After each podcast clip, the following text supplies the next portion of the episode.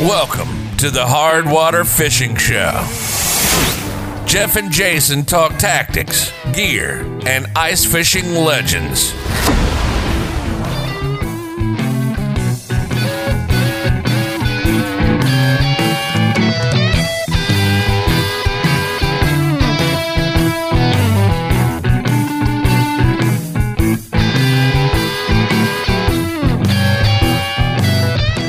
Welcome to the Hardwater Fishing Show, Season 5, Episode 2. Our topic tonight is a custom built wheelhouse. And so we'll get to that in a little bit, but just to give you a little primer of what we're going to talk about. Um, it's Jesus, the first week of November 2021. Jeff, can you believe it? We're in November. We're sliding into pheasant season. We'll chase some birds around. Well, I will. Chase some birds around, and then we'll wait for the water to get hard. We can go do some ice fishing here pretty soon. I hope so. I mean, I, I hope we're, I mean, on a good year, we're ice fishing by Thanksgiving. I know. I don't know. We're getting close. It's going to happen. It's supposed to be 50s here this weekend, so Quit saying, quit being a naysayer. You have to think positive, cold thoughts. it's been cold this week, and there's been frost, and it's been freezing. Frost just- on the pumpkin. Literally. yeah, Frost on yeah, the pumpkin. like. All right. Very cool. Jeff, what are you drinking tonight? I am drinking. This is something very good I hadn't had before. Leinenkugel's toasted Bock, a refreshing take taste of traditional Bock beer. And it's Leinenkugel's, which isn't like super crazy, but it says Leinenkugel's toasted Bock is a refreshing take on a traditional Bock beer, a style that originated in southern Germany in the early 17th century. We combine German and American ingredients to create a light, smooth, lightly toasted version of a Bock beer. We hope you love it as much as we do. The Leinenkugel family. That's a story. Every beer you have's got this long, like, diatribe type story, but it's good. It's very, I found it very interesting. I appreciate it. I'm dr- I'm dry. Well, after you read all we those words, you're dry, of course. Maybe that's part of the scheme. I almost thought when you said toasted.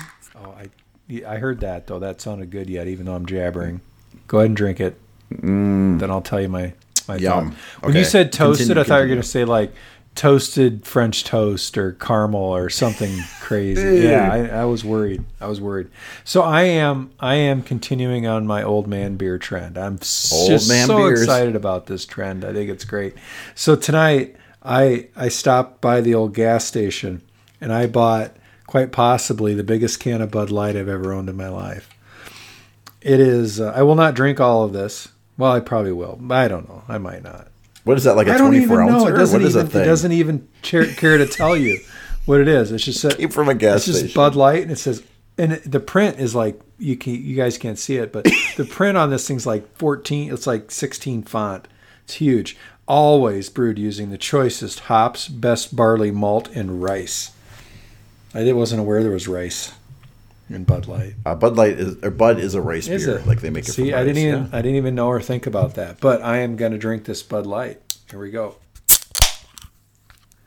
Hard to argue with that. It's so big, it has a different sound. Like you can hear that it's It bigger. It's about, Can you put both hands on that Oh, thing? yeah. Both hands. yeah, yeah, yeah. I, I, yeah, I still have room. Yep, that is a Bud Light. yeah. Oh, and and Um, hang on though, I got a pair. Oh. You don't have a koozie that size, do you? For a 24 ounce beer? Uh, this is dangerous. You got the ice oatmeal cookie dispenser yep, again? Yep. I know. I'm gonna not try to choke on the cookie this show. I mean, I had to edit half the podcast out last time because you were Yeah. dying. So some of you may have cookie. noticed I maybe not was not on my game on the last podcast, and so to come clean, when I ate the cookie, I was out of practice apparently, and I I was trying to chew and breathe at the same time and inhaled that said cookie, and it really took me quite a while to clear that. We should have just stopped. Yeah, we tried and paused. It but just it we work. just had to forge ahead. So you know, the last show may maybe wasn't our our best quality, but you know, we're gonna keep moving forward, right? We can only go up from there. So, so I got two comments here, Jay, before we move on from our beers. First, I am not convinced that a Bud Light is an old man beer. It's been around since I was a kid, But like long before I was a kid, and a lot of the old men I knew drank it. True. But like a PBR, I think old man beer. I don't know. If you ask 10 people, is Bud Light an old man beer? I beer? think it is. I don't Let, know Let's that you find get out more than how long half. has old Bud Light been around. I'm googling. I don't think it's about how long. I mean, my German beer was made in the 17, 1800s. I mean, that doesn't make it an old man beer. okay. Okay, let me. Is Bud Light an old man beer? What you if it, the internet says? Yeah, I mean, I'm true? I'm polling the internet. I see old guys drinking it. Yeah, but young people do too. Like I see it on sports and football, and I don't They're know. Trying. I, think you need to. They're. I mean, it's on Etsy. Old Bud Light, like an old Bud Light light. Uh, you don't think that's an old man beer, huh? I don't know. I think we can hear from our listeners if you think Bud Light is an old man beer or not, right? Like you can. I don't know how we're going to collect this information, but you can send us an email. I don't know. Here, here's an put a poll. article. Can I put a Here's an poll on our page? article from Fox News, so it's got to be true. What an old man's choice in beer reveals about his personality. Let's let's just do this. All right, real quick. We're gonna go real quick. Bud Light. It- real Man, quick. It's not. I okay. God, I apologize. I'm gonna drink it anyway for the show because I drank it. Do it. but it. according to Fox News, which is fair and balanced, when you think of Bud Light, does a frat boy playing games in his vineyard vines polo come to mind? What even is that? They're saying Vineyard Vines. You've seen those people. Like it's it's a vine, a don't know. winery, a vinery, That tells a you vinery in. California. I guess. I guess Yeah. they're saying it's not. It's not an old man beer. yeah, God. I, it's okay. I'm sorry. We, we all have days I like this, Jason. I know. All right. That's okay. It'll still taste good, and I enjoy a good Bud I'm still Light, gonna call so- it old man beer. All right. I mean, I mean, you're drinking it. I- am. so, so there you have it. Yeah. all right. All right. So, Oh, so hey, there was I'm- some I'm other gonna point. Say this is, I'm going to say maybe Fox News isn't right. I'm going to go on a limb because in the Boston Globe, on the CBS local show in 2020, which is more current than the other article, a 103 year old dude celebrated his 103rd year old birthday with a Bud Light. This lady did. I guess that's a lady, an old lady beer, maybe. You can read But- I don't think that helps your cause. All right, I think we're gonna move on. I'm going back. okay, what do we got? I'm sure we're gonna get some right. comments on this beer. Anyway, oh gosh. um, all right. So we're moving on to show quick, business, yeah, Jay. Yeah, All right, we're moving on from our I'm gonna eat our beers. Be quiet. Yeah, just e- consume it fully, please. Uh, um, patron, not Patron. A great way to support the show. So we um, got a new patron this We week, did. Jay. Yeah, Matt K, who uh, g- came in at the guide level. So we have a couple different levels, and there's some benefits at each one. And we appreciate every patron at any level. But that helps us support the show. I mean, we pay for the hosting of our podcast and the website and that kind of stuff. So, really appreciate that. Um, you can see there's some different levels, and thanks thanks to Matt or Matthew. I don't know. he goes by Matt, I think. Okay, you, you may know who And this and is. Jay. does he get a hat? Do we have to send him a hat at that level or not? We don't. Oh, so he came in at the guide level. So um, if you look at our our different levels, we have. Uh, well, we have different levels. I can't. He bring just them doesn't right get a hat. He doesn't get a hat. You have to go to the next level after that, which I believe is the legend level. you get a hat. At the legend, Yeah, you get no a hat. hat. for Matt. Okay, good. No. I'd mail it later. But Matt could, if he chose, buy that hat on our hardwatershow.com slash merch page. Yes. Yeah. We'll, we're, let's talk about that more later. Let's come back to that, Okay. shall we? We'll kind of move through because we'll get to some fishing Yep. stuff. So um, the other next thing, uh, Amazon affiliate link. So I did set up an Amazon affiliate link. It's a great way to support the show. If you go to hardwatershow.com, there's an Amazon link at the top. If you do your shopping that you normally do on Amazon and you go through that link, it'll help support the show. We get a some minor little cut of what it is, but it helps us pay for for keeping the show going. So that's there. Um, I I will put some links in there for some gear we talk about that happens to be on Amazon. Um, certainly make your own choices, but it's just a way to without doing anything you can kind of give back to the Costs you no more money. Yes, costs you no more money. Yeah. Exactly. Um, the gear, we kind of touched on this a little bit. The hardwatershow.com slash merch. So the merchandise. Um, we have a t shirt and a sweatshirt and a winter hat that you can buy with the new logo. Um, and the, I went in the current logo, there's kind of two different versions of the logo on there. And you can do that. And just another update on our listeners. we we made over 100,000 downloads over the summer, so we're at about 106,000 downloads. So thank you for everybody for downloading that. Um, best place to interact with us is on social media is Instagram and Facebook. Uh, we have YouTube, which Jason probably still has not been on our YouTube page. Regrettably not. I was on it once last year, but I think you posted a link to something and I followed it by accident. and ended up there. um, you can email us at hardwatershow at gmail.com and remember that we read everything, uh, even if we don't respond to it. So, yeah, current events. So, ice fishing's starting to get in the news, which is cool. Um, we've got limits. So, our Minnesota listeners and, and folks that travel up to Minnesota to fish, um, limits were, were bleh, limits were released for Mille Lacs and Red Lake. Um, Red Lake has, and double check all this information, please. Mileage may vary. Looks like Red Lake has a four walleye bag limit with only one over 17 inches, but you can still bring home some nice eaters, which is nice.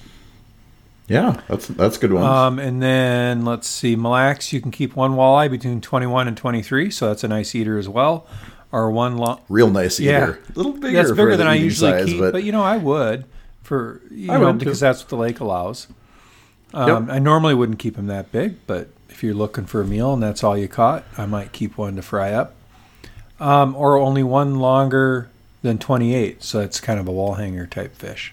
Um, and they're out there. They're in the. Uh, they're out there.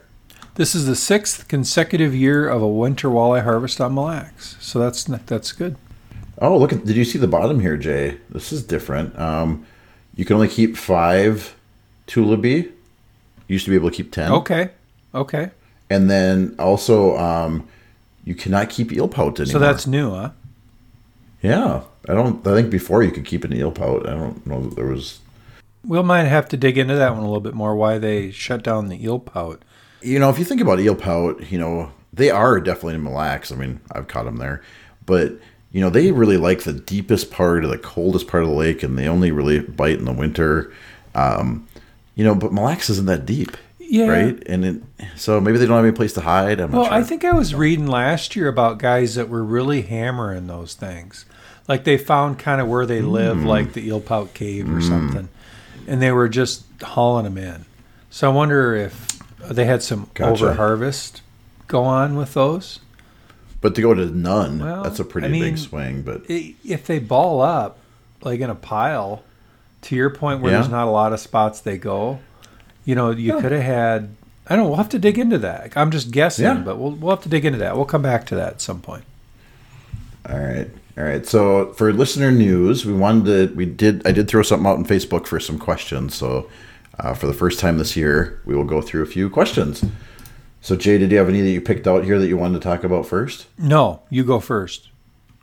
All right. I have to go look at them. I, This uh, is my you didn't favorite put, you didn't one, put them in the list. No, I I, gotta didn't. go out and look at page. 'em. So Jason, this is for you, and I'm going to ask it. Okay. Jake Weber asked, "What's the best tall boy gas station beer for ice fishing?" This is like on topic. Boy, you really put me on the spot. I mean, I think a Steel Reserve. Steel Reserve. Yeah. Okay. Yeah, Ice? Do they have an ice version? They do. There is an ice. There is an ice. Uh, what is it? Uh, They call it cold steel or yeah, something. yeah, like yeah. There is a there is an ice one. I mean, every gas station kind of has a little different deal going on there. I Mm-hmm. mean, I'm I'm drinking a very substantial can of Bud Light right now. If you could find a can of Old Style like that, you can't though. They don't make them that I'm aware of. So I'm going Steel Reserve. So Aaron listens to um, another podcast that's pretty popular called uh, Cri- True Crime Garage. Okay. It's about she really likes it, but they also drink uh, beer on their episodes. We're not unique, imagine that. Their listeners actually will send beers in for them to try out. So we are fully on board with people sending beers in to us. I feel like I'm we okay should get to like bourbon and people can send us bourbon. You're gonna get some steel reserve. You know, Jay. I'll drink it, it, man. Somebody sends me free beer, unless it's like super hoppy and tastes like carpet, I'll probably drink it. Somebody's gonna make a carpet beer just for you. I hope not. I'm not the guy to to to try to sell your hoppy beer. I'll tell you that. All right. So Drake Schubert asked us, "What do you guys do to start getting ready for the ice season?" We're doing it right now. I go to ice fishing shows. I look at my gear. I think about what gear I was missing from last year. I think about ice fishing. I start the podcast. I mean, this time of year you can't quite go yet, but I I feel like it's making sure your gear's ready. But um, I don't know. I like to go to ice fishing shows and look at ice fishing websites, watch YouTube videos. Yeah, I mean, I think it's about starting that planning process. If you're going to try to do some big trips, we've done that already. Like we've already looked in advance about where we want to go um, on a bigger trip this year out to Devils, and kind of done some of the a lot of the preliminary planning for that already. Because you can't do that at the last minute, trying to find lodging and all that jazz. Um, It's about pulling out your gear and and uh, trying to organize that, making sure the mice haven't eaten your ice shack. You know, you used to get your ice auger out and make sure it ran good and tuned up, but now you just you know make sure your batteries are plugged in. So that's a little bit different than than what it used to be. Um, charging your ba- make- if you haven't charged your batteries on your finders, doing that. Starting to talk to the wife about you know how that new Panoptix Live Scope would make it safer to ice fish. She doesn't buy it, but it's always worth a try. You know those kind of. I things. did get an invoice. Like I got an invoice the other day. Like I asked about some prices of things, and I got an invoice, and I sent it to Aaron. I said, "Look at this is how much it costs." Oh, and how'd that go for you? Did that result in Well, anything? it's still I have the invoice. It hasn't been. I haven't. I haven't. you, You, know, submitted a re- signed the purchase. submitted a request to the Minister of Finance and War. That's I exactly. it. Exactly. And uh, yeah, I didn't get told no. No. But my uh, my accountant's tough. She's she's tough cookie. So any advice for a beginner hardwater fisherman in the south suburbs of Chicago? This is my second season, and I couldn't be more excited for Safe Ice. So, I don't know. I, I, I, I, I have some advice for that, I think. And I, I think it actually isn't my own advice. I think it came from the Short Rod Show when we talked to those guys, Jeff. They Yep. connected with the local park biology guys and Okay. said, "Hey, what, you know, where's where's where's what should, where, what should we be doing? Where should we be going?" And got a lot of intel from them. So if you're in that Chicago area, you're going to be fishing your parks and and your different little ponds and and small lakes around there. I would connect with the I'd find out who the fishery fisheries management people are and I would connect with them directly and say, "Hey, can you give me some pointers and advice on where to start?" That's that's what I would do, to be honest. Tony asked a really good question. What do you feel is missing right now for youth anglers in terms of education or opportunities available?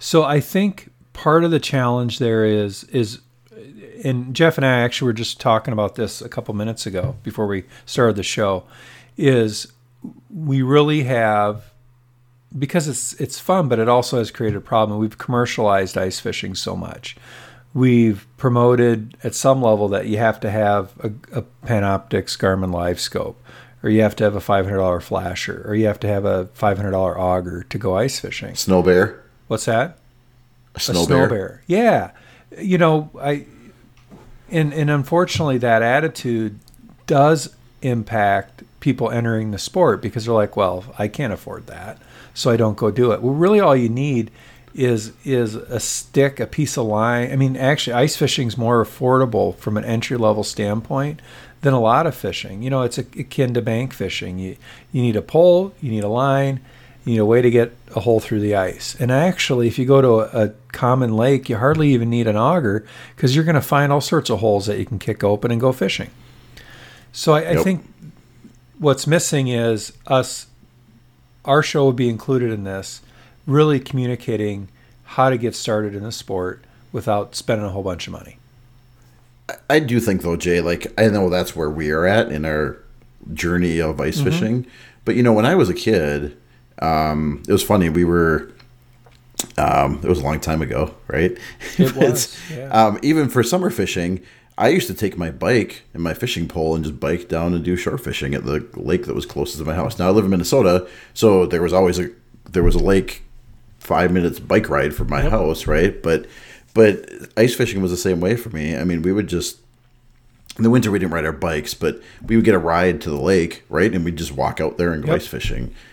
I had those what do they call them? Schoolie rods. Yep, I think the you know, short schoolies, rod show guys again they use those all the time. Um, you know, that's really all you need and maybe some bait like a waxy or a minnow, right? And a hook and a bobber. I mean, it, it and when we had bobbers, it was the squishy ones with the dowel in the middle. Yeah, absolutely. Even like a slip bobber, get right? a, you can get a you know if you want an auger i mean you can get a cheap hand auger for geez almost free anymore guys will Yes. darn near give them away to a young guy Yep. or gal trying to get out fishing so So so I don't think it's I don't think there's a lot of barriers.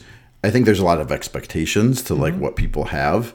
But I mean, if you're a kid, I mean, I remember a few years ago we were at the St. Paul Ice Fishing Show, the big one, and they were handing out schoolie Yeah. rods. They were giving them away, right? Like to anybody that wanted one. So um, I, I think if you're a kid and you want to get into it, um, you know, I mean, I, I didn't even grow up with a parent who was really a fisherman, right? And you didn't grow up with an ice fisherman. No, parent. absolutely not. I don't. Th- right. So, so I, I think you know you got to have a motivated kid that really wants to do it, which there are some out there, and you know you don't really have to have that much gear. Certainly for less than the price of a video game, you can be out in the ice. fishing. absolutely absolutely Ooh, I got in the soapbox there just a little bit. you- I yeah a little bit a little bit but i did i did too i did too Jay, moving on to gear.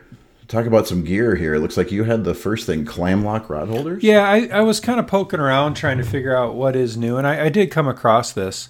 Um, I don't even remember how or why, but it looks like Clam came out with a couple of. They're coming out with a line of stuff that attaches to their hubs, and then different things you can stick on them. One of them, which is the the rod lock holder, uh, the rod holder. So you, you put a little adapter on your your hub on your clam, and then these rod holders attached to that. And they also have like a cup holder and, and some different things. So I, I think it's kind of cool. They're trying to accessorize kind of where to put things in a hub. And you know that's always a problem of on a hub. Sometimes if it's slushy and stuff inside, it's kind of hard to put stuff on the floor. So I thought that was kind of cool. Uh, you know, if if you have a clam and you're looking for an accessory, uh, I also thought you know twenty bucks for the the price point on it's reasonable. It's not stupid. So Yeah, I saw though when we were at the next thing we'll talk about is I went to that North Metro Ice Mm-hmm. Show, but they had Clam had a pretty big display there because they're I mean they're headquartered in Rogers, Sure. just down the road from my oh yeah, house, and, absolutely.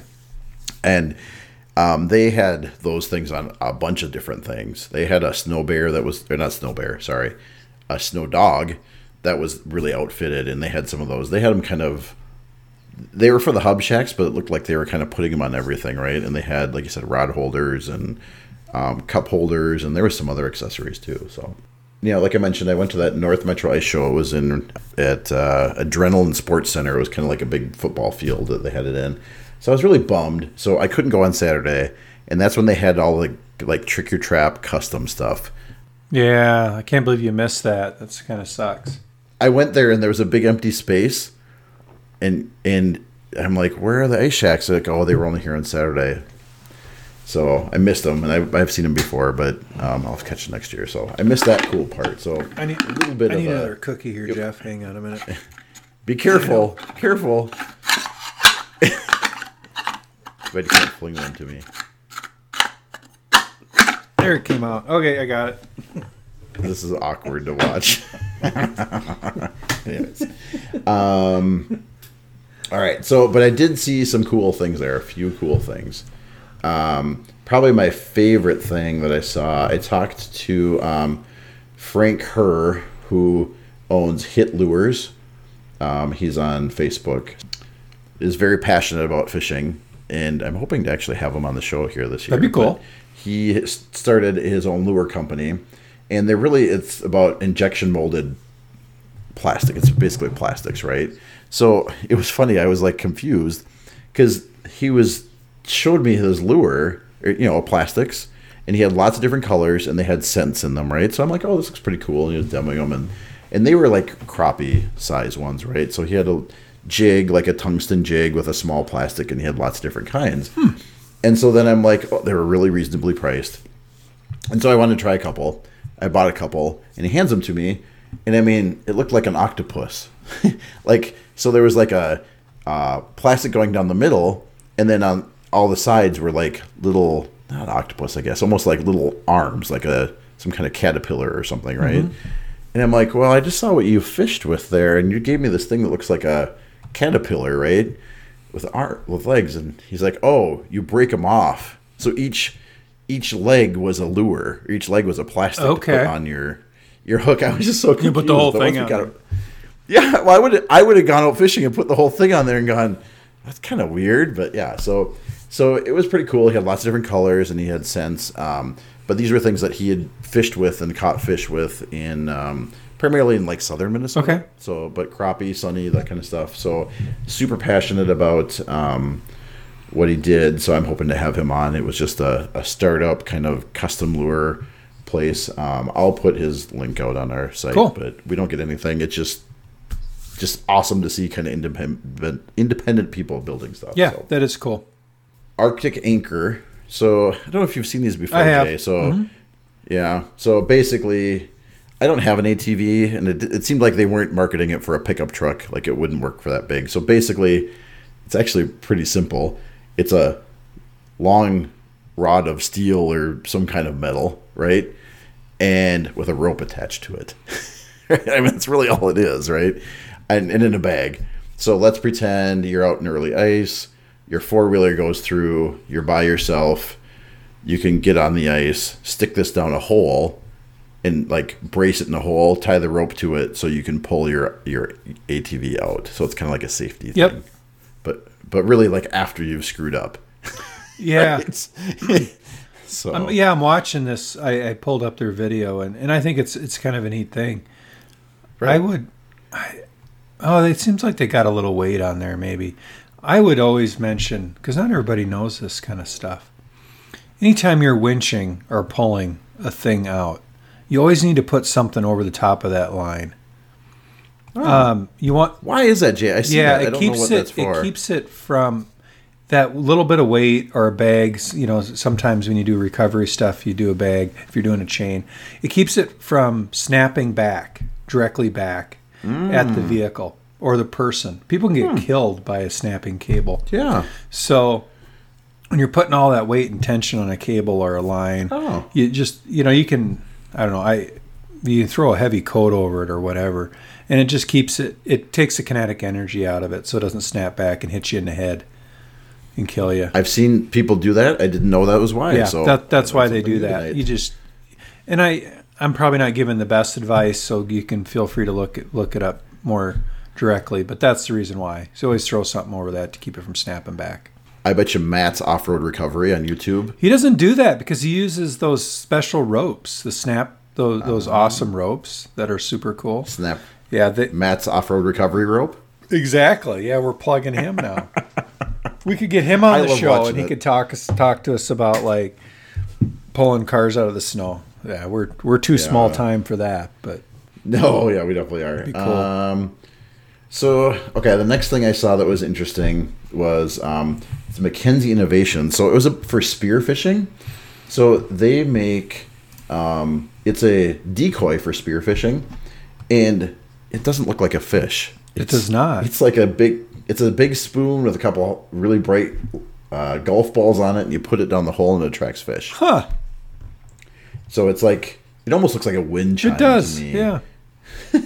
That's what I thought they were. I'm like, why am I going to buy this ugly wing chi- wind chime? But, but no, it's it's for spearfishing. So you put it down your hole for spearfishing, and it's it's basically like a daredevil spoon, just colored with some balls, and then it has a line that you put down. They did say they've seen people use them for like walleye fishing as like you know your jig attractor thing, but it it was mostly for spearfishing. So, so felt it feel felt a little bit more like, and I'm not a spear fisherman, so I don't know, but it certainly caught the fishermen, right? I mean, they must work. I'm sure they do, but it looked Kind of weird looking thing. Yeah.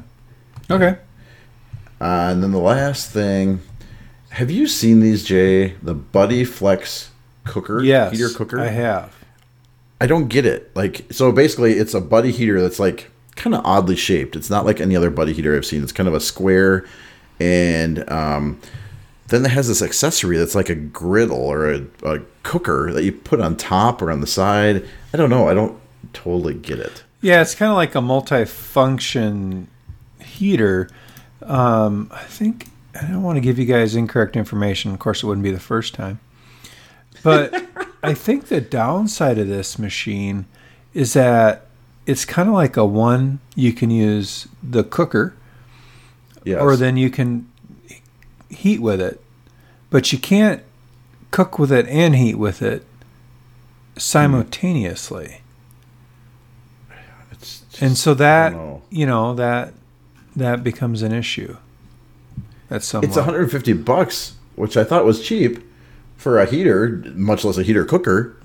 But I don't know. I don't really understand it, but that's why I It looks 'cause I awful bulky. hoping It looks awful bulky to me. I don't know. I don't know if I'm a fan. I'd have to look at this thing in the store, but it looks kind of bulky, and it's only 8,000, 11,000 BTU. So that's um, that is uh, like your big buddy heater. That's your hunting buddy or portable.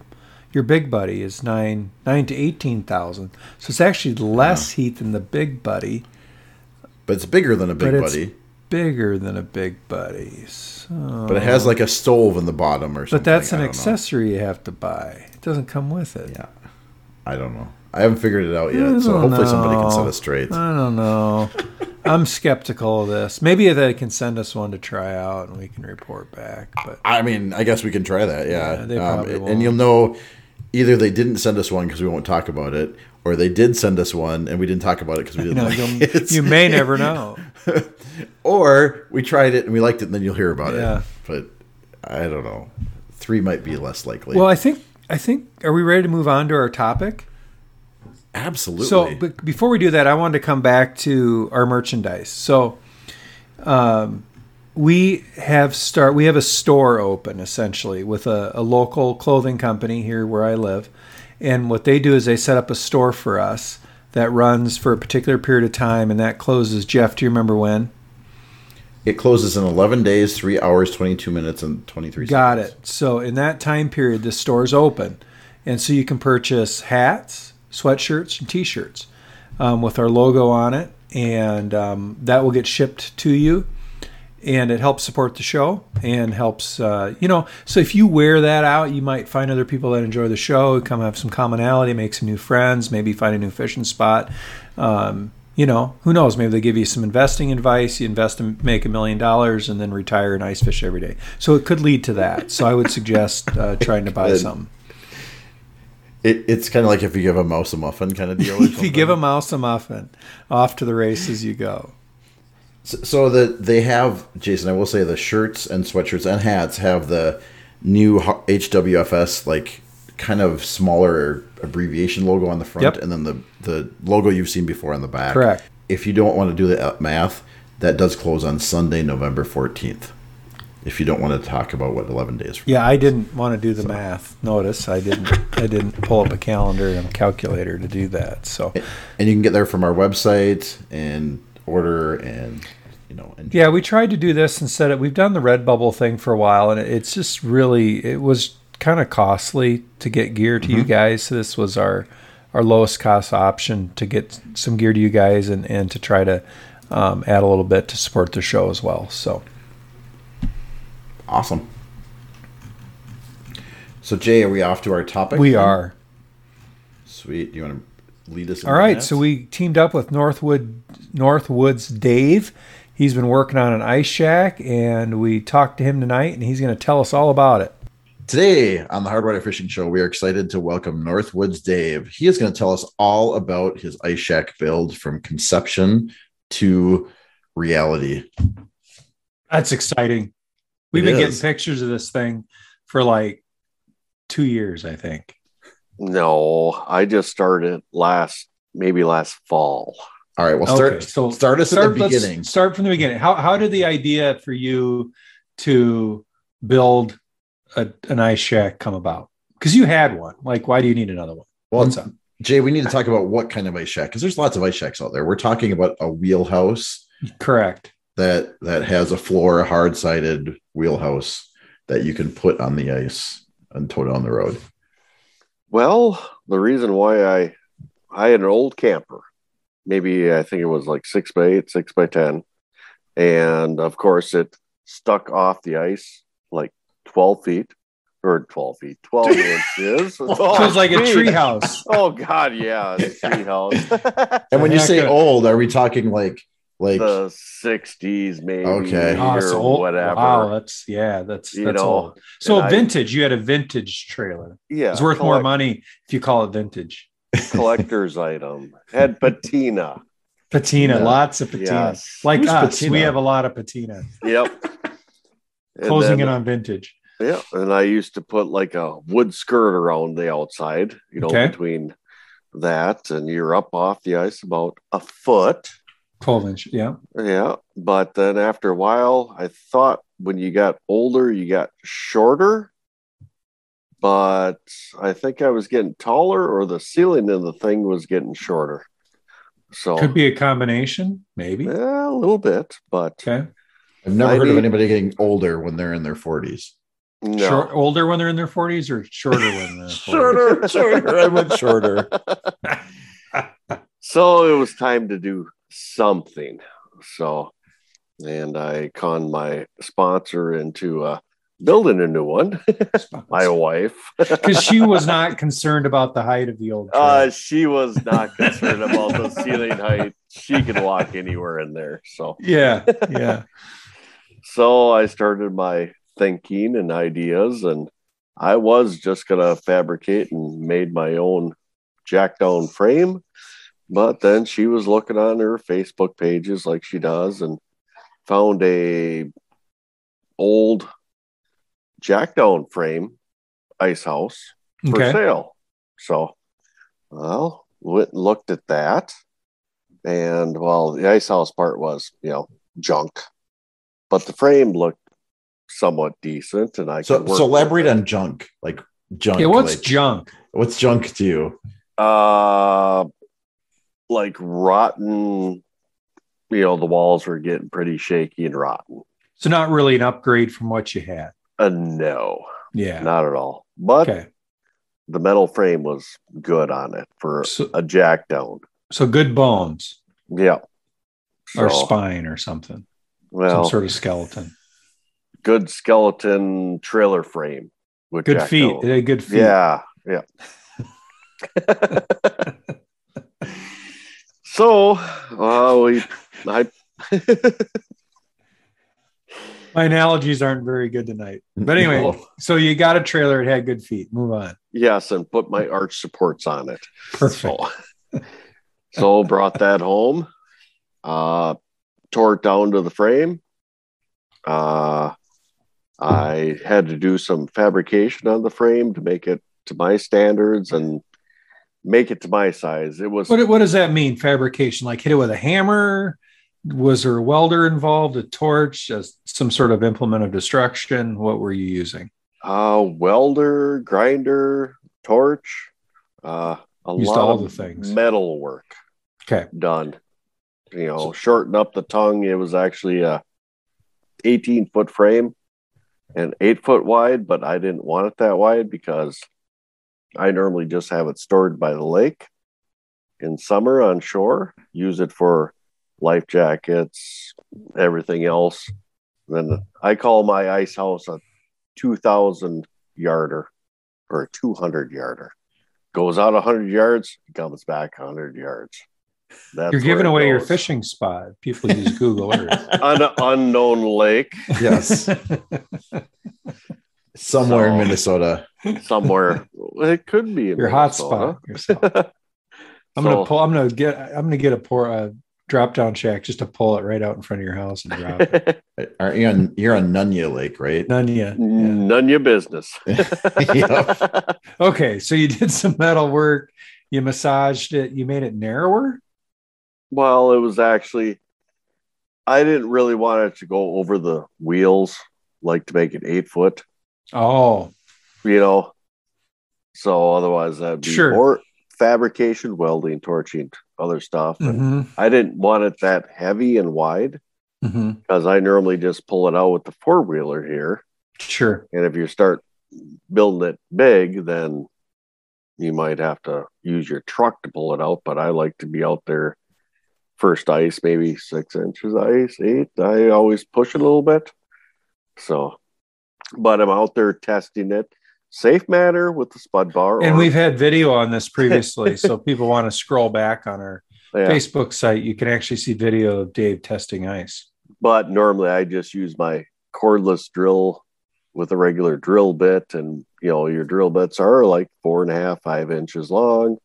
Go out there, drill. Once you can't go through, you get out your little bit bigger stuff to test out thickness for driving out there. If you're talking the spud bar, or are we talking? Oh God! Nice chisel. I was hoping you weren't even going to mention it. There's also a whole episode on that, folks. uh, which episode, Jeff? Do we know? oh, I don't know. All right. There's been Well, multiple there- episodes. there'll be a free sticker for the first person to. send No, there you won't be. No, because okay. I'll forget to mail it. No, Oh. terrible. I got to quit making promises I can't keep. Well, I tried. So. If you meet me at the ice fishing show, I'll ask Jeff if he has a sticker for you. Yes, there you go. well, we have to make this more exciting this episode, so you never know what's going to happen. All right. So I do. so let's reel it back in. So you got a frame. I like You're- that. you're was talking good, a- Jeff. That was good. Real. You're talking a six. reel, Yeah. Woo! We're talking six and a half feet wide frame for the primary base of your ice shack, right? Six by 14, I made it. Six by 14. Oh, it's not even six and a half. It's six by 14. Okay. Yep. So you're fabricated at eight by 16, Well, it was actually a 18 foot long one. 18. So And you went so, eight to 18 to six by 14. yep. Um, okay. Because portability and lightness to get it out on Uh, safe unknown ice. late. Yes. Safe ice on Nunya Lake. Yep. And then you had extra metal. You didn't have to go buy any metal to to weld because you had extra. Oh, yeah. I always have spare parts laying around. Like, in the- I even cut the tongue off and shorten that, and then shorten the the jack for the hitch in front and everything else. So, Cool. Very cool. So, so you cut so when you cut down the frame, so you ripped off the old ice shack, cut down the frame. Um, what did you use for the base? Like what's the the first step of, of building this after you get the Yeah, frame? what's the floor made out of? the floor I did green treat, three quarter inch plywood. Okay. So, Very good. And you how do you attach it to the frame? I use self tapping screws, but then I also had a well, was that PL four hundred uh, to glue Glued it down, Glued and screwed. glued and screwed. That those self-tapping things with an impact driver are just the cat's meow, aren't they? Oh, you, they- you don't have to dr- like drill and then try not to get it moved. You just right through. well, the ones I used were a little bit heavier, so you did have to uh, drill a pilot hole. To Oh, that's no fun. You just give it the what for. yeah, but when you're you going through some some good steel, it's a little bit tougher. Give it to all the ugga duggas. Yeah, and then you come up with a uh, no self tapper, and it's all dull end. It's all round. I may have experienced that previously, but you just get another one. You just keep keep keep Give it- going at it. Yeah, keep giving it. eventually something's going to happen. yeah. You're- So you're screwed and glued. You're screwed and glued. and and then um so i think this is where we differ dave um on the material of your flooring on top of your your screwed and glued plywood Yeah, like what, oak hardwood or what? What do you got? what do you got for flooring inside the shack like on top of my plywood. yes Well, I have a friend that uh, borrowed a little two by two commercial carpet squares, you know, that they use in uh, Mhm. everywhere, you know, Yep. and I have that on top of it. Back up. So- A friend borrowed two by two carpet squares and you've got them in your ice shack. and you're gonna give them back He, well, he might be a professional uh, carpet layer or something like that. So So there's some I- excess product that you're able to Mm, save from the landfill. You upcycled. he would have thrown it away. Yeah, you So, upcycled. Yes. Yeah. Yeah, you you you- very green option. Good for you. Yeah. save the planet you save you've got carpet. carpet in there, and Jeff doesn't like carpet because hooks get caught in it when you drop them. and it gets wet and stinky and fish guts and but that's that's the best thing about these two by two squares. Okay. You know, I didn't glue them down; they sort of stay in place. Oh, I can uh, okay. throw them out, add more because I might have a few extra laying around. So you could every spring you could take them all out, power wash them, and put them all back. You like a could do that too. tour. Yeah, yeah. Okay. I'm a little more on board because I have a rubber floor in my shack. And I like, I mean, when you drill holes, there's water everywhere and it's nice to have that rubber floor. So, Well, I thought about vinyl or other stuff like that, wood flooring stuff. But yeah. if it gets cold, open up. That's going to be slick. Yeah. Yeah. You know, that's the only thing about that ice when you're walking in there, especially on the floor, opening up your doors. Yeah. Well, and free's good. I mean, that's a good price. yeah. Yeah. Hard So to put up, you know, hard to. If you're not in the position to have to buy something, you might as well go with the free. Yep. Correct. Yeah. I will say that rubber floor I have in mind is not slippery, like you said. It's like like little, I don't know what they call it, like you know, circle nickel circle flooring or whatever. It's like black. It's not slick like vinyl floor would be, but Yeah. I get that. Okay, so we got the floor. We got the carpet. We got That the was carpet. borrowed- Now, borrowed did you put carpet. some walls, or is it just a flatbed out there? well, you know, before I put the carpet on, I built the walls and everything else. So, Yeah, yeah. I think I was up there for part of that. Yeah. So, did you? um Your walls are two by four, two by no, three, two by three. two by three. Saved a, a I- half inch there. Well, I thought two by Wait. twos always look so flimsy They do. dealing with stuff, and two by fours would add a lot of more weight. Yeah, it adds Yeah. up. Man, two by threes were right in the middle, and that's what I built my frame on. How come you didn't go like the steel studs or whatever? Are those heavier? Those would probably be heavier, and I'm not an oldie. Okay. Fair enough. Fair enough. True. Very true. He would even agree. He said, "Yeah, you know, you're not." Um, He's happy about that. I think. so okay. So, is there any windows in this thing, or is it just like a dark Mm. house? no, I got uh, windows on all sides. Triple pane So- argon filled. What do we got? Low E glass. Well, just your regular, well, double pane insulated windows Okay. or whatever, vinyl Sliders, double hung. Casement. slide sliders. Sliders. Okay. Yep. Good. Good. good. Okay. That's really specific. I don't know. I- yes. yeah. Well, I'm, I'm. I told you. I'm. Like, we're gonna noodle this thing out. So you've got. Uh, what do you insulate? You, I noticed you got some insulation in this thing, and I'm. I'm really intrigued about the insulation. What do you? What did you end up doing? well, first I built my walls, Yep. you know, and then I sided the outside. I used like your regular steel siding. Okay. Okay. You know, that's what I thought was a little bit cheaper than going trying to find all this other stuff. So it's just like your regular steel siding from a pole barn. yep. Sure. and the regular door, did all the outside stuff, and then I wired everything in. You know, I Oh, wired, it's the, it's for like a generator. well, I have it wired in for 120 and 12 volt. You could about run an extension cord from your house. I could, but you got to watch out for snowmobile carbides and studs. yeah, that could be a problem. Yeah, Put And some then- schedule 40 out. yeah, I could, but then I have a inverter and mm-hmm. converter, so I can run everything off of a battery and change it to 120 if I want to have a TV or something like that, or if I by generator run it, I can have everything switched 12 volt to run all my lights. Sure. Okay. So I had to do all my wiring because my sponsor, wife, knew a guy that does spray foam. Ah. So that's why I did all the outside, had the windows in, all your wiring in. Then it's actually towable. It actually worked on the road. I was worried about that.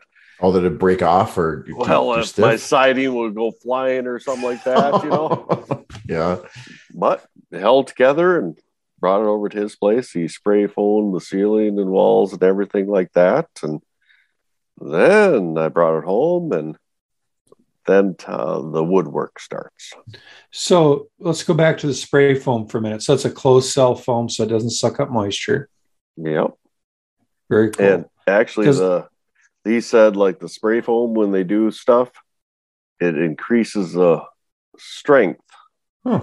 by Sure. 60 percent. You know the rigidity of uh, Wow. your frame and everything like that. Does it float? Ah, hopefully I do not have to test that. So maybe report back, maybe not. We'll find out. or more, stay tuned.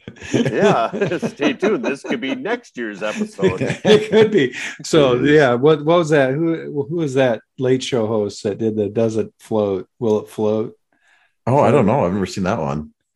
Will it, was that a Conan O'Brien thing? Maybe I don't I don't he's know. He's been off the air for a little bit now. I know. Anyway, all right, moving on.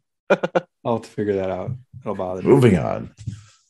All right, so Oh. we we got insulation in a structure that's sixty percent more rigid, not fifty nine. Is it lighter than like traditional? I don't know what you probably use a poly like the pink stuff, wouldn't you? Because you wouldn't want to use batting or nothing. That's what they use in a lot of ice tracks, Jay. It's bad. if- spray. If you no, if you crack open a ice castle or uh, most anyone that isn't spray foam, um, you're gonna find just plain old insulation. Really? It's just like a camper. If you crack open my ice shack, that's what's in there. Let's crack. Let's do that. Oh, I mean, I've seen it. Oh, okay. All right. So, what do you put on the inside? Like, what did you finish it? What What do you got? You got uh, drywall. You got some paneling. Drywall. Does Dave know how, what the You've word got- drywall is? You've what do you've got? What What's your What's your favorite building material up there in the Northwoods, Dave? Well, normally it's wood. And the best thing about this is, of course, my wife is on Facebook person. yeah, she's she's instrumental in your your deal here. and she found somebody that tore off tongue and groove cedar Okay. off like their overhang underneath their porch and decks outside on the ceiling for like three hundred dollars for a lot of cedar. That's awesome. So you're Which- upcycling once again. This thing's really green. Yes, I know. Yeah. I love it. and they had it on for sale. None of it was actually nailed. They just had it lipped over the edge for eight foot lengths. Along the whole thing, there was no nail holes and nothing. Oh wow. so Huh. recycle, reuse. Yeah, Absolutely. Save the environment. And two, I was look I was gonna do it in cedar, which saved me a lot of money because cedar is one of the woods that don't shrink and expand Yep. Like Knotty Pine does with crazy the things. oh with the extreme heat. Mhm. So I know that with my sauna Mhm. that I fell asleep with. That that's don't do that. You're gonna die. I woke Your, up your a- liver can't handle any more stuff. I I woke up in a sweaty mess. Put it that way. I lived my whole life without knowing that. All right. so you've you got interior and that's walls and ceiling are all knotty Walls. pine. Yep. No What kind of cedar. Cedar. Cedar. yeah and cedar and cedar. I'm Cedar, sorry. Yeah. What do you So do you for got lights? a whole you got a whole ice shack worth of cedar wood for three hundred dollars. It's like a closet. Yeah. You're gonna get no moths in there. You can put your best suit. You can store your. You, you probably don't own a suit. If you owned a suit, you could store it in there. He You owns a suit. It's just an ice fishing suit. A nice Yeah. fishing. You're right. or a You're, snowmobile suit or a yeah, all your deer suits hunting go suit or Let me go yeah. get my suit. Um. So, what kind of lights like do you have in that thing? Like, I what do you? Is are they LEDs? Are they fluorescent? I did all the, Incandescent? I did all the LED 12 volt lights in there, Okay. but then I did put a four foot LED uh what do you call it? Fluorescent light or the not like a a- fluor- The The bar. like a, like a shop light. yeah, yeah. I've got a bunch one. of them. I love but those it's things. but it's an LED also. Mhm. Those are great because Oh. they don't. The bulbs don't blow up, and you got to close your eyes and hope nothing bad happens when they drop. Yep.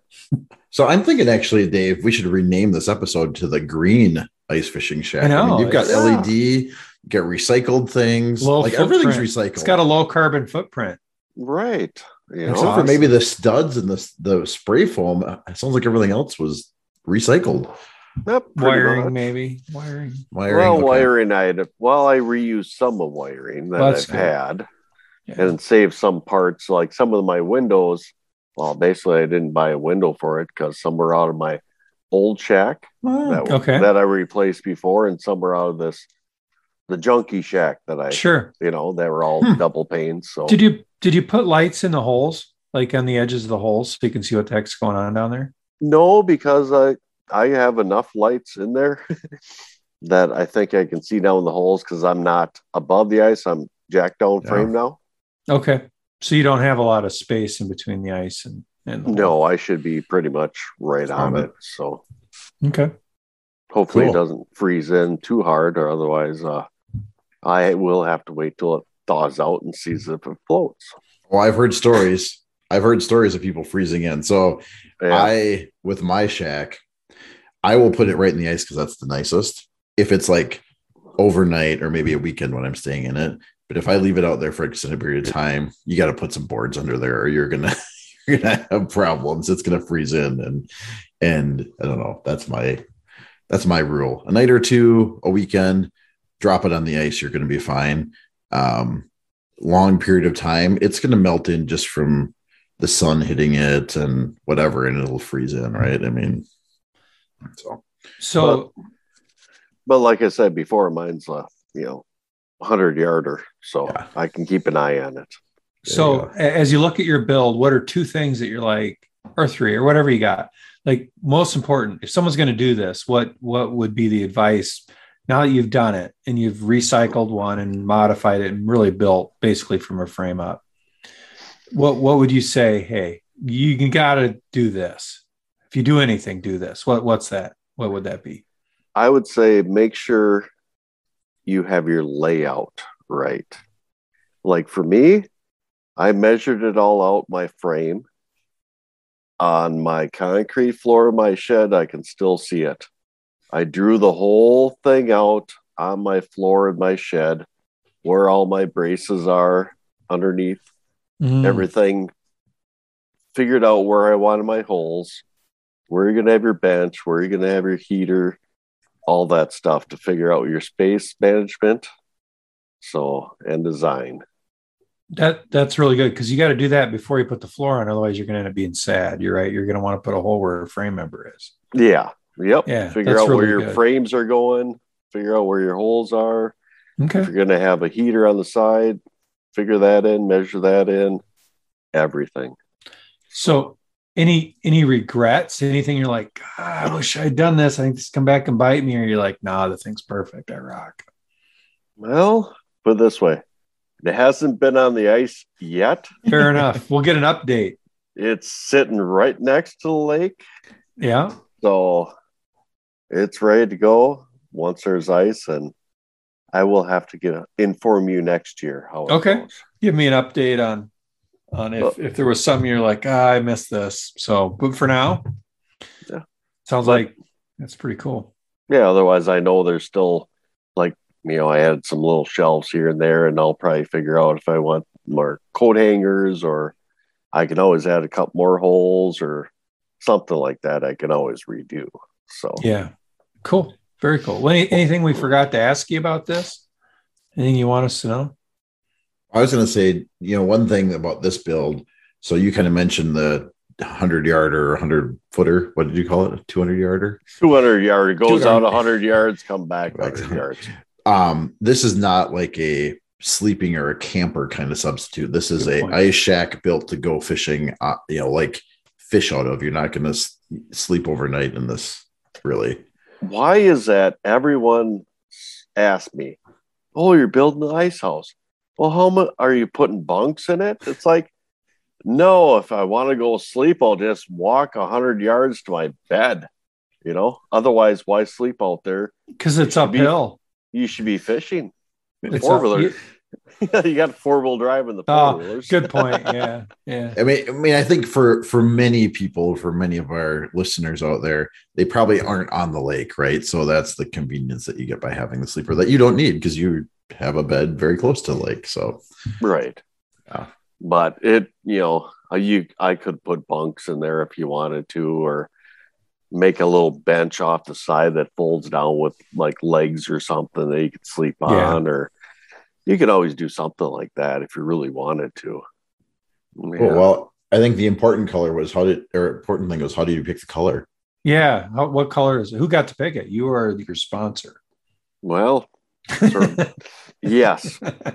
yes. Okay. Okay. Or was it or was it green is the cheapest thing at the store, so we're getting green. Well, put it this way, uh, this summer when I was building it, like last winter, I did the frame. The summer I was building it, uh, it was just trying to get the steel siding, Mm, and yeah. who had it because I don't know, it was hard to find some materials. I believe it. So that's what they had, and that's what I could get. So what color is it? Green. It is green. Okay. I don't know if we answered that. I think Yeah, we Jeff did. guessed that, but I, I guessed by the pictures I'm looking I at. was just oh, I was affirmative. But you, our listeners can't see your the no, pictures at this. that's why I said green though. So I, the one other thing we didn't talk about was the heating source. Um, what Oh. kind of heating source did you Great. use? Yeah, I forgot about that. Uh, recycle, reuse. Oh, Yeah, well, I have a I use my ventless free heater that I had in my house. You know, from before I got married and didn't have a furnace or nothing. That was my backup heat versus a wood stove. So that's what I put in the ice house. So gotcha. So I've seen that that heater many times, is what you're telling Mhm. me. yes. Well, this is an awesome build. I can't wait to fish out of it. I know. You know, we'll have to come up and fish out of. it. Maybe we can do a, an episode out of the shack. Dave, we want to thank you very much for joining us on the Hardwater Fishing Show and and sharing your your backwoods building advice and and your experiences putting the ice shack together. Oh, it was fun again. Well, we really want to thank Dave again for shedding his uh, shedding, maybe shedding. Does he shed? Probably Well, ice shack shed. I don't I- know. shedding his shed knowledge on us about building his ice shack. you shed. didn't say that five times fast. I'm doing good. I am not even a quarter of a way through my Bud Light. Clearly, um, but it's 25 I don't know ounces what or it is. It something. does- They so don't even put it on the can. Um, anyway, it was a great a great uh, episode for him to tell tell us all about that. And I mean, technically, if you move fast, you still could build one before we have ice. But you'd have to. I was really, the impressed with how recycling it was. I didn't realize, you know, I mean, he built that for a really good price by finding those things, and you have to be handy, right? Like Yeah. you have to ha- you have to be handy, but um, the recycling you did and stuff was cool. When you I when mean, you look at what those things cost new, and probably what he's got into that, he did very well. yes, I totally agree. So Absolutely, yes. Cool. All right. Well, um, Jay, I think we got our legend. I kind of have a little different legend tonight. You know, we've talked about it before. We would love people to send in legends, right? I mean, Jason and I have been ice fishing for a few decades together. You know, we've told a lot of our stories, and I'm sure we'll make more, and we'll think of more things that we've done that's dumb in the past. But you know, we would love to have people send in their send in legends or stories that they've done about ice And- or and- had with ice. And can I can I say something about that quick, Jeff? If you guys send us an audio, and you've listened to the, most of you, you know, if you listen to the show, you kind of know what we're looking for. If you send us a good, clear audio of that legend, we'll put that thing in the show. If we like your legend, if it sucks, we won't. But if we like it, we will. You know, and, and and that would that would be better, really, to be honest, than us trying to read it. So And if you're not sure how to get it to us, you can email us and we will figure out a way. I will create a spot to drop it or something. Yeah, So, absolutely. So go on. Cool. I just wanted to throw that in there. no, that's perfect. All right. So so the legend we have tonight is not from Jason and I, and it's not from a listener. Um, so I this summer or towards the fall as I'm preparing for ice fishing, um, I stumbled across this book called Classic Minnesota Fishing Stories. It's really good. Um, and it's called A Rare Collection of First-Hand Accounts, Anecdotes, and Reports. And it's written by Joe Fellegy. I hope I'm saying his name right. Who is a Minnesota writer and fisherman. Um, he is in the Fishing Hall of Fame. Was inducted in 2001, and uh, really sounded like he spent a lot of his youth guiding fishing on the north end of Mille Lacs, which I'm very familiar with. And um, he said at times he would fish a hundred days in a row. Wow. I know. Is this guy married? Can't be married. Uh, he is. He is. Wow. so, so I mean, if you go to the Fishing Hall of Fame, Fishing Minnesota Hall of Fame, and if you Google it, I'm Joel googling right Fellegy, now. There he is. Um, yeah, he's out there, so you can check it out. So he wrote this awesome book, and there's tons of good stories in it, and I've read a bunch of them. But I found one. Um, there's that I'm going to talk about is uh, a story by Jerry Fuller w- was the person. So um, he had a debate shop in Park Rapids, and he ran the longest running fishing contests in Minnesota, at least when this book was published in the 80s. It was, right? So this book is quite old. I don't think it's in print anymore, but you can get anything these days. So, um, and I thought it was pretty funny. So he had a bunch of stories in there. Like, um, one of them was they every year they would have this fishing contest, right? Mm-hmm. And so he said people did lots of things when they cheated in these fishing contests because you know I don't know. When I was a kid, it was always this way, and and more recently, we've gone to you measure the size of your fish by how big it is in inches, right? Like a twenty inch walleye. People don't talk as much about like I caught a six pound walleye or an eight pound walleye. They talk about I caught a twenty eight inch walleye. I caught a fifty inch muskie. Um, they don't really talk about weight, but in the '80s and really when I was a kid, and I mean, people said how much does it weigh? We had a scale, right? You would you'd weigh your fish. That's how you knew how big it was. Um, so that's how they ran the contest. It was by weight. You brought your fish in and you weighed it. And so he said there was a lot of cheating done, right? He said there might have been beer cans filled with sand shoved into the fish. Oh wow. And then, um, or weights, just stuffing lead weights into the fish to make it weigh more. But Uh-huh. he said the most memorable one was they were running a fishing contest and they put the fish on the scale and it clinked.